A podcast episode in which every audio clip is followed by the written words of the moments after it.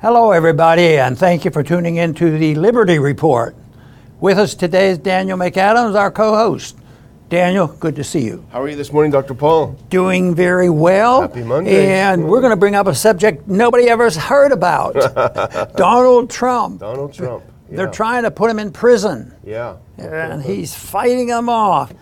And uh, well, one of our favorite attorney, and, and uh, you know, Professors, the professors in colleges and all this, we don't think about most of them, but uh, Jonathan, we do. Jonathan and uh, matter of fact, yeah. he was one of our early guests Yeah. uh, when we were just starting the Liberty Report or the Liberty Luncheons. Yeah. He came over, but now he's a famous person. See him on TV. He's gotta be Yeah, so yeah. but he uh, once again wrote another article, and he's much more active. He was uh, he's still very academic. He's probably the most academic one that does the political uh, talks on the show as a. As a lawyer, but there's a few there. But, but uh, you know, for a long time when he came to our office, you know, it wasn't like I'm a Republican. Uh, he Yeah. didn't- he didn't use the word Republican or Libertarian or anything, but we we knew he was sound in his thinking. So that's why we like to look at what he has, has to say. And of course, the big deal is uh, tomorrow the, in, the indictments have occurred, but what are they going to do? They're going to arraign them. And, and uh, some people think, what do the Democrats do? Don't they know any better? and uh, it's, it's, it is such, a, such an outrage. But for me, uh, the first thing I thought about, and I mentioned it to you, Daniel, is that my reflection is, is because I've been really fascinated, and uh, I, I believe a lot of it's true. I think there's been a coup in this country that nobody pays any attention to, and, and the country's been taken over by you know people that aren't constitutionalists. They I, I I don't even know where they come from. They're not strictly Republicans and Democrats. It's it's all it's sort of a if you're looking at the news. I know what I do. Um, I know you wouldn't waste your time watching the news, but but I watch the news. And immediately when you turn on a station, oh, let's see, oh, he's a Democrat. So you know exactly what he's going to say. Oh, he's a Republican. You know what they're going to say. So you're not getting news. You're just get, getting propaganda. And so often the real news is the deep state. A lot of people know about that and who declares the wars, uh, you know, and how they get away with it and how the military-industrial complex works. So it, there's a group of people, and there's been a little bit of that along, but I think in the recent 50 years or so, there's been a t- total uh, disintegration of the republic. I, I, I don't think we live in a country that was supposed to function like a republic. And if you have doubts about what I say, just look at a couple quotes from Nancy Pelosi. Yeah, no kidding. that, that'll convince you. And she's just not a, a, a woman off the streets. Yeah, she's, well. she was the leader of the Congress, and uh, she was the one that was in charge of the police on January 6th. So, uh, you know where, where she's coming from. But anyway, uh, tomorrow is a, a, a big day, Big day, and uh, yeah. most people know that uh, the prosecutor, uh, the, the, uh, the, the, lo- the local judge from uh, from Manhattan has taken a misdemeanor and turned it into law. And yeah, well, the controversy there, everybody's turned it down. They think, and even the Democrats think, hey, this might backfire on us. So, so, but it's interesting. But nobody knows what's going to happen tomorrow either. You know, uh, and Jonathan March mentions in this thing, he said, just because you take something and multiply it by 34 doesn't make it stronger. so, Yeah, yeah. so I'm sure you took a look at this. yeah, it's fascinating, you know, and, and I'll, I'll just going to break some news. A little birdie flew over from your house to my house and said you're actually working on a little mini book about the coup in America. So I'm sure our, our, our fans are looking forward to that coming out in a while. No pressure. But it's, it's fascinating, you know, and, and Turley's a great guy. Um, but the thing about Turley that makes him so credible, and we've said it so many times, he's no fan of Trump. And like us, he's been very critical. I mean, we're critical of many things that Trump did when he was president. He made some incredibly boneheaded decisions and hired some really ridiculous people. Nevertheless, as someone who is not a huge fan of Trump, he's able to talk about this p- prosecution, I think, in a more objective way. And in fact, um, when we get a chance, we can put this article up because we both read it, and we were both, you know, taken in by uh, Jonathan Turley's uh, arguments. He, he calls it very simple: the Trump indictment making history in the worst possible way. Um, and this is the uh, the DA is is Bragg, and apparently apparently his assistant is the one who's really driving this. Uh, but put this next one up because here's a clip from it, which is interesting, uh, and I think he makes a good point here. It is still hard to believe that Bragg would primarily proceed on such a basis. There have been no other crimes discussed over months, but we will have to wait to read the indictments. We do know is a checkered history leading to this moment. The Justice Department itself declined to prosecute the federal election claim against Trump. There was ample reason to decline. So they they tried in we know you've talked so much so often about the politicization of the Justice Department. So if even the Justice Department says that's a hot potato, I don't want to grab on that. And you have this goofy guy, this Soros-backed guy, who comes out and says, "Well, I'll take that hot potato," uh, and it's crazy. I mean, it's all it's all about apparently some money that was paid to a woman to, to, to quiet her down, I guess, about something, and I don't know the details but he turns it into this massive election fraud, you know, sort of 34 counts against him. I saw some funny memes over the weekend of Bill Clinton making a funny face with Paula Jones because apparently he paid this woman a lot of money so that she was shut up. So there's a precedent. So when you start indicting and arresting former presidents for things that they did, it's going to be a slippery slope. You know, so much of it uh, that goes on, and it's important. Uh, uh, people talk about the silliness and the ridiculousness of what's going on, the details of uh, the legal system. Yeah. And that's where a lot of people get lost, but that's where it's really, really political. I'm much more comfortable talking about a bigger picture on why, why are we even here? You know, uh, well, they said that Trump wanted to pay off uh, his, his mistress or Yeah. whatever and ke- to keep her quiet. and that broke some law, they claim, and it wasn't strong, so they created other laws. Anything, people know about that.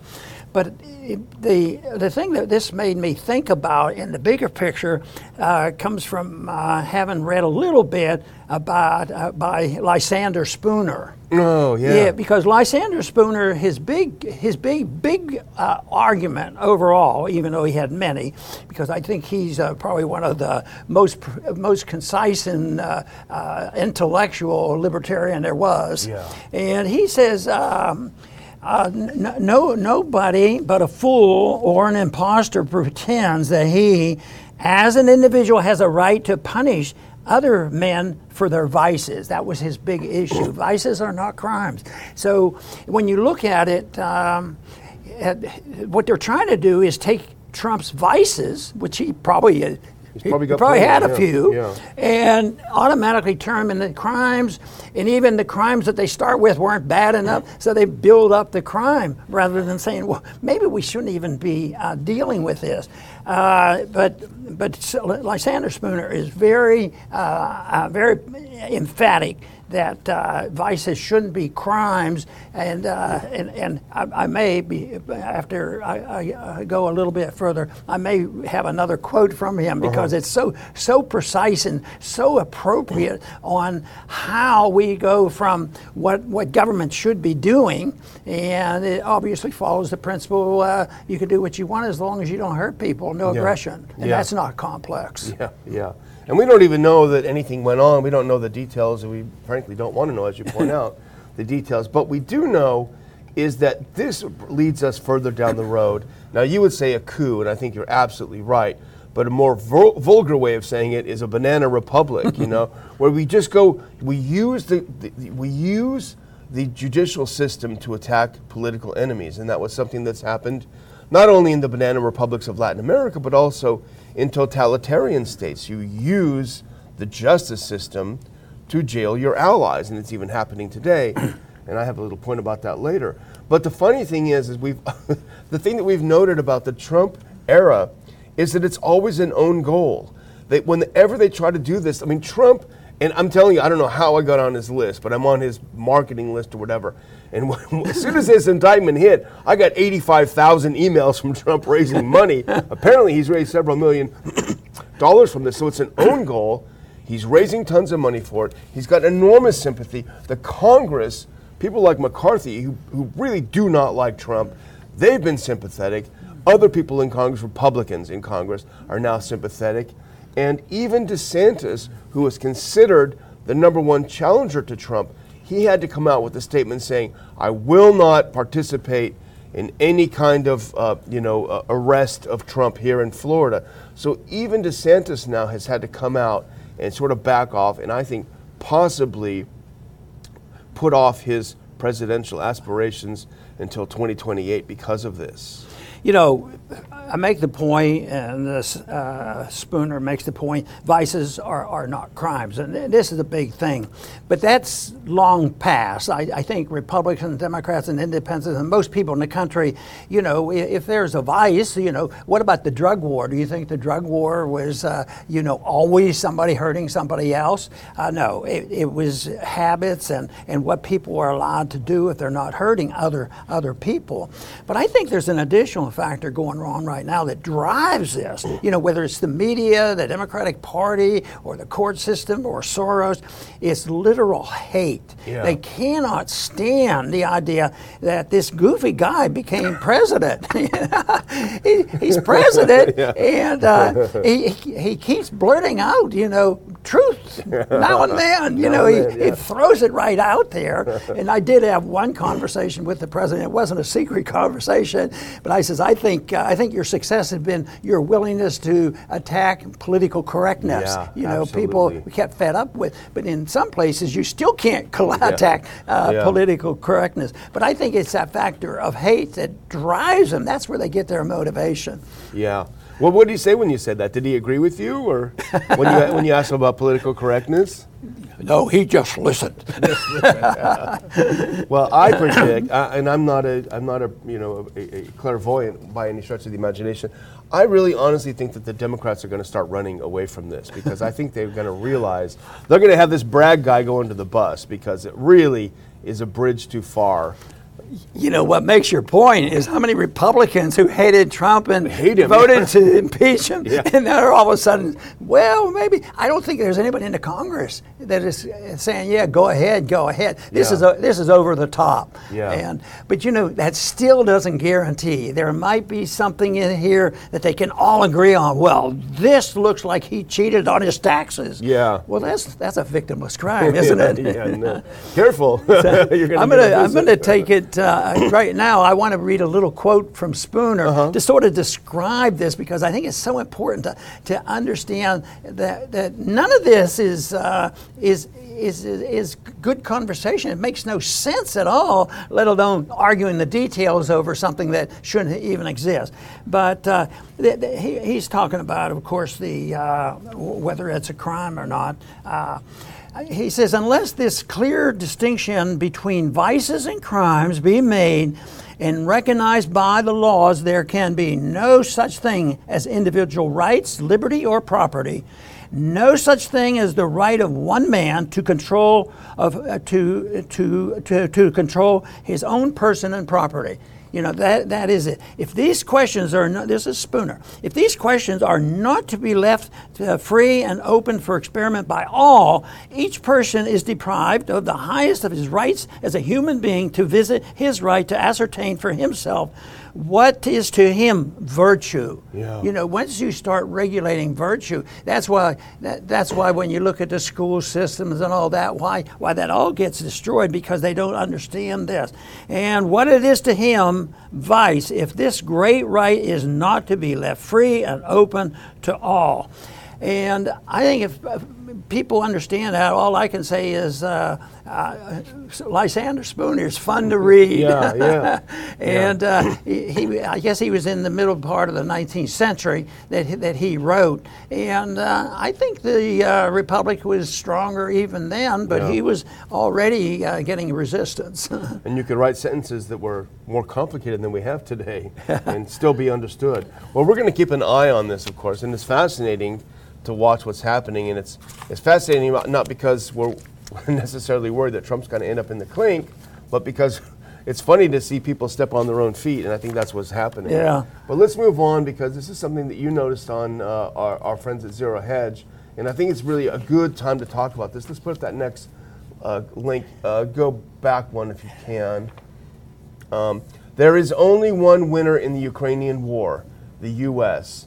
And I, I, I agree with that to a degree, but I want to have a discussion about it. But it is an interesting article. Well, I thought maybe this will be all good news, but I, I didn't find it all good news. Yeah. Because all the good news would be that United States woke up and said intervention and participating in coups uh, is not a wise thing to do. And I found a number the other day that between uh, 1945 and 1962 or something, there were 81 coups that we participated in. No, we wouldn't do that, would we? so that, that is a problem. So well, we're going to be winners. And uh, this article, um, you, you know, uh, lists some of the things that they see. And Yeah. maybe some are true, maybe some aren't. He says, first, uh, we got our way by new sanctions against Russia. that doesn't sound like such a good deal for you. Oh, yeah, it sounds like we won, Yeah. but w- we won by doing something I don't like.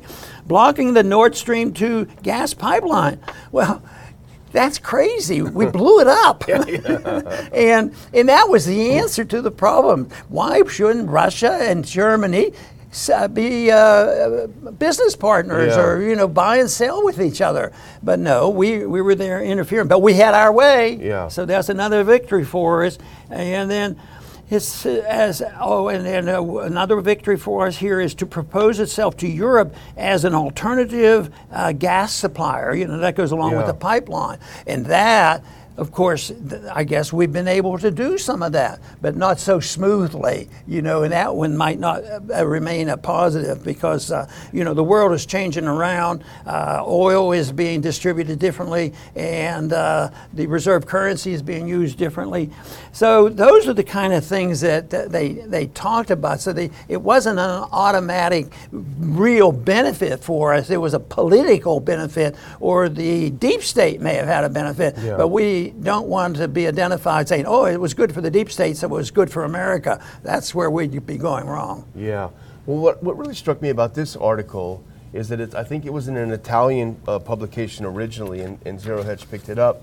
But I think it really captures the rising level of discontent in Europe over U.S. foreign policy with Russia, over the U.S. dragging Europe into this war with Russia to the detriment not of the United States, at least in the short term, but the detriment of Europe. And we're seeing a lot of things happening. We're seeing, for example, the Austrians said we want no part of any of this. And in fact, Zelensky went to speak at the at the Austrian Parliament in in a, a- a- an entire one of the parties, and they stood up and left. The Freedom Party, the Freedom Party, got up and left. So there's discontent there. The Hungarians obviously are not interested in getting involved in this. Even the Germans said no more tanks. We're you know tanks, but no tanks, right? And then in Finland over the weekend, this insane prime minister. I'm, I'm, I must be getting old because she looks like a teenager to me. She was out partying and she had a little scandal. Well, guess what? She lost the election. She was super gung ho about going to war with Russia. And the people of Finland said, take a hike. She's out. So I think what this article captures is the rising level of discontent and anger with the U.S. over the predicament that Europe is now in because of following like a lapdog on the neocon foreign policies of Blinken and Biden and, and Victoria Nuland and all these people. See, they're, they're dealing with things, and there are differences, and it should be debated. Uh, but basically, the way I see it, and you probably do too, is that this intervention, uh, it's going to be argued forever because it, it doesn't work, you know, and that, that's, that's the big thing. They're trying to micromanage uh, something that uh, if we had the right foreign policy, it's sort of like if we had the right uh, monetary policy, we, we wouldn't hang on uh, pins and needles until the Federal Reserve Board chairman makes an announcement coming out of a meeting where he can change um, the, the financial markets to the tune of trillions of dollars in no time flat, or create trillions of dollars when, when they need it. So it's uh, they're micromanaging a policy which totally rejects the whole principle of solving these problems by non-intervention. Yeah. And uh, that's so much different, and that is uh, let, let people make the decisions, and countries can act more uh, logical, just like Spooner suggested, individuals re- react more equal. So if a country's doing something Yeah. that we don't like, we don't put sanctions on them, but if, if they haven't been killing us and fighting and cause a war or something, but just to go in there and, and a victory because we were able to put on more sanctions on Russia, you, you know, it, it's crazy. And uh, so intervention, whether it's domestic intervention or whether it's uh, foreign policy intervention, it's anti-liberty and it's going to cause problems. It's going to cause problems. And you and Chris did a blockbuster show on Friday about de-dollarization, and I'm sure you noticed. I mean, we see things about France and China and Saudi Arabia doing deals in one. Right. I mean, the dollar's gone, and it's, it's. I mean, you, you know more, well more than anyone about this, and it's it's it's going to be a real issue. But I, I do want to make one point before we go on to our third story today, and that is to thank for another month our sponsor, 4patriots.com. And this month they wanted us to talk about something that is near and dear to our hearts in Texas, which is generators. And I'm talking solar power generators.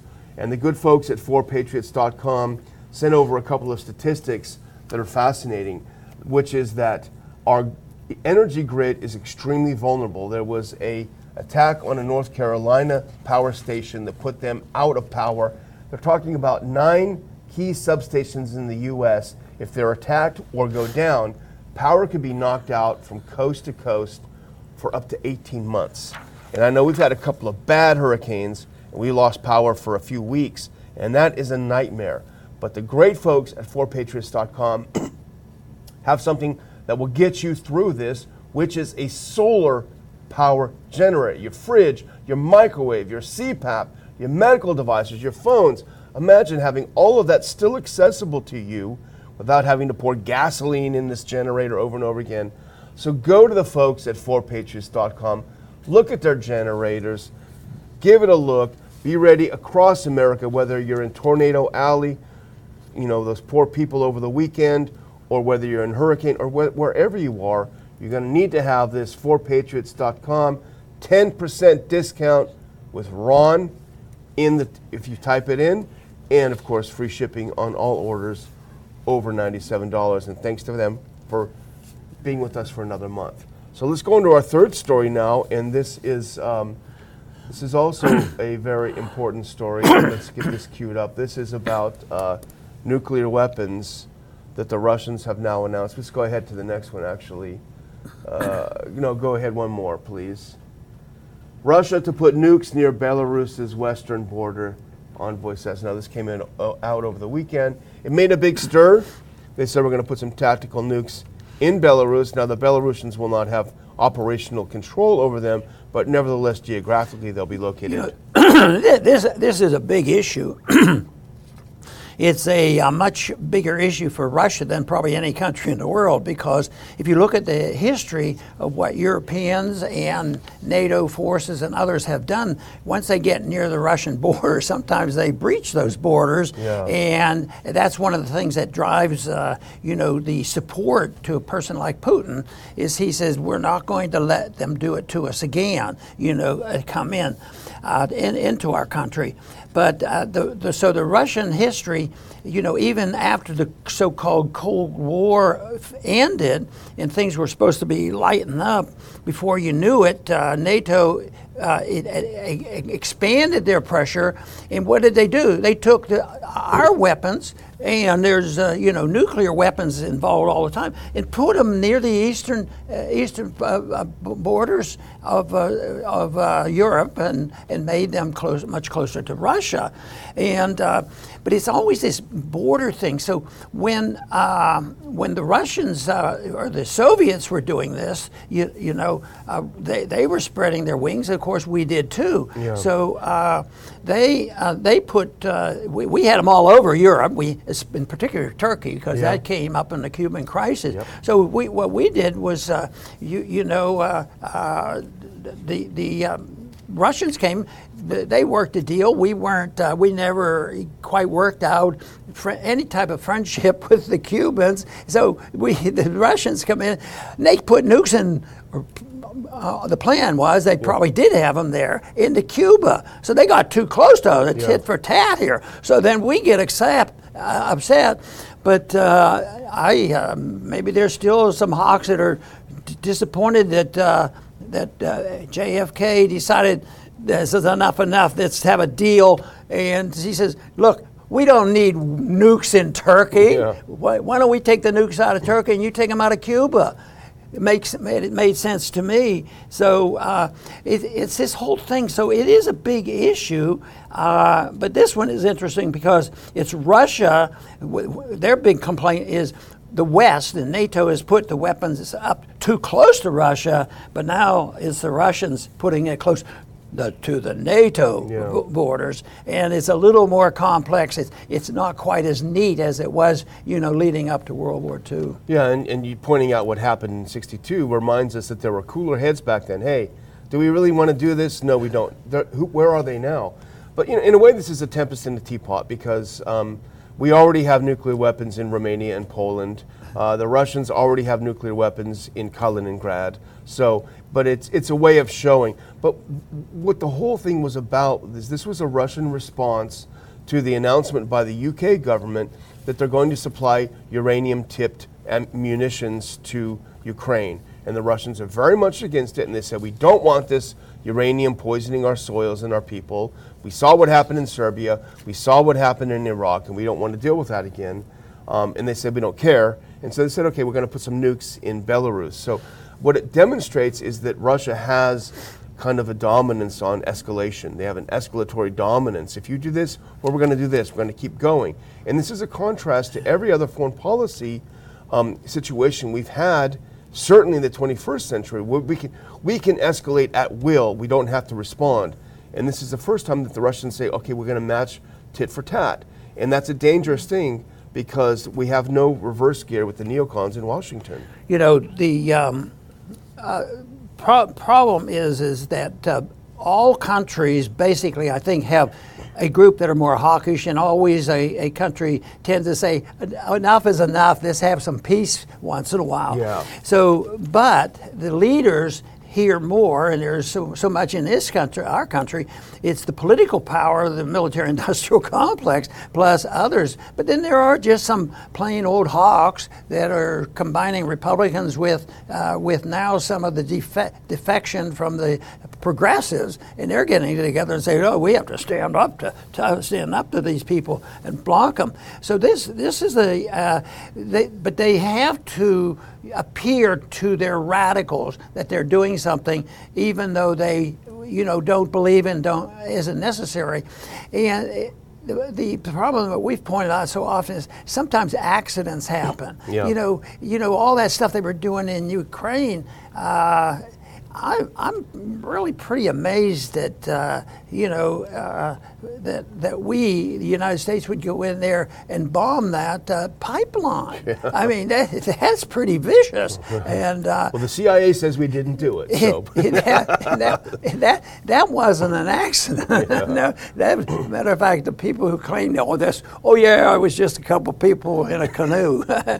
we, we dropped some things off there and we blew it up. So, Well, I'm going to close with a couple of things, and the first one is a bit of humor. And Dr. Paul, I know this is a bit vulgar humor, but I hope you'll indulge me on this because I found it funny. If we can put the next one on, this is from Zero Hedge today, and it just struck me as funny. Musk, Elon Musk, who's becoming more popular with me at least.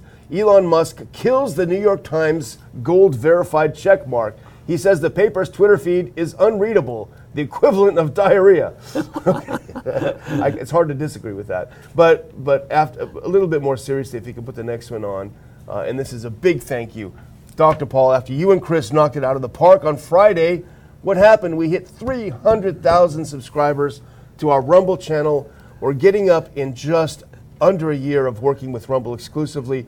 We're already getting up to where we were at YouTube after five or six years. And so we thank Rumble, of course, but we thank you because you're subscribing. And if you're not subscribed, please do that. Please like the show. Please share it.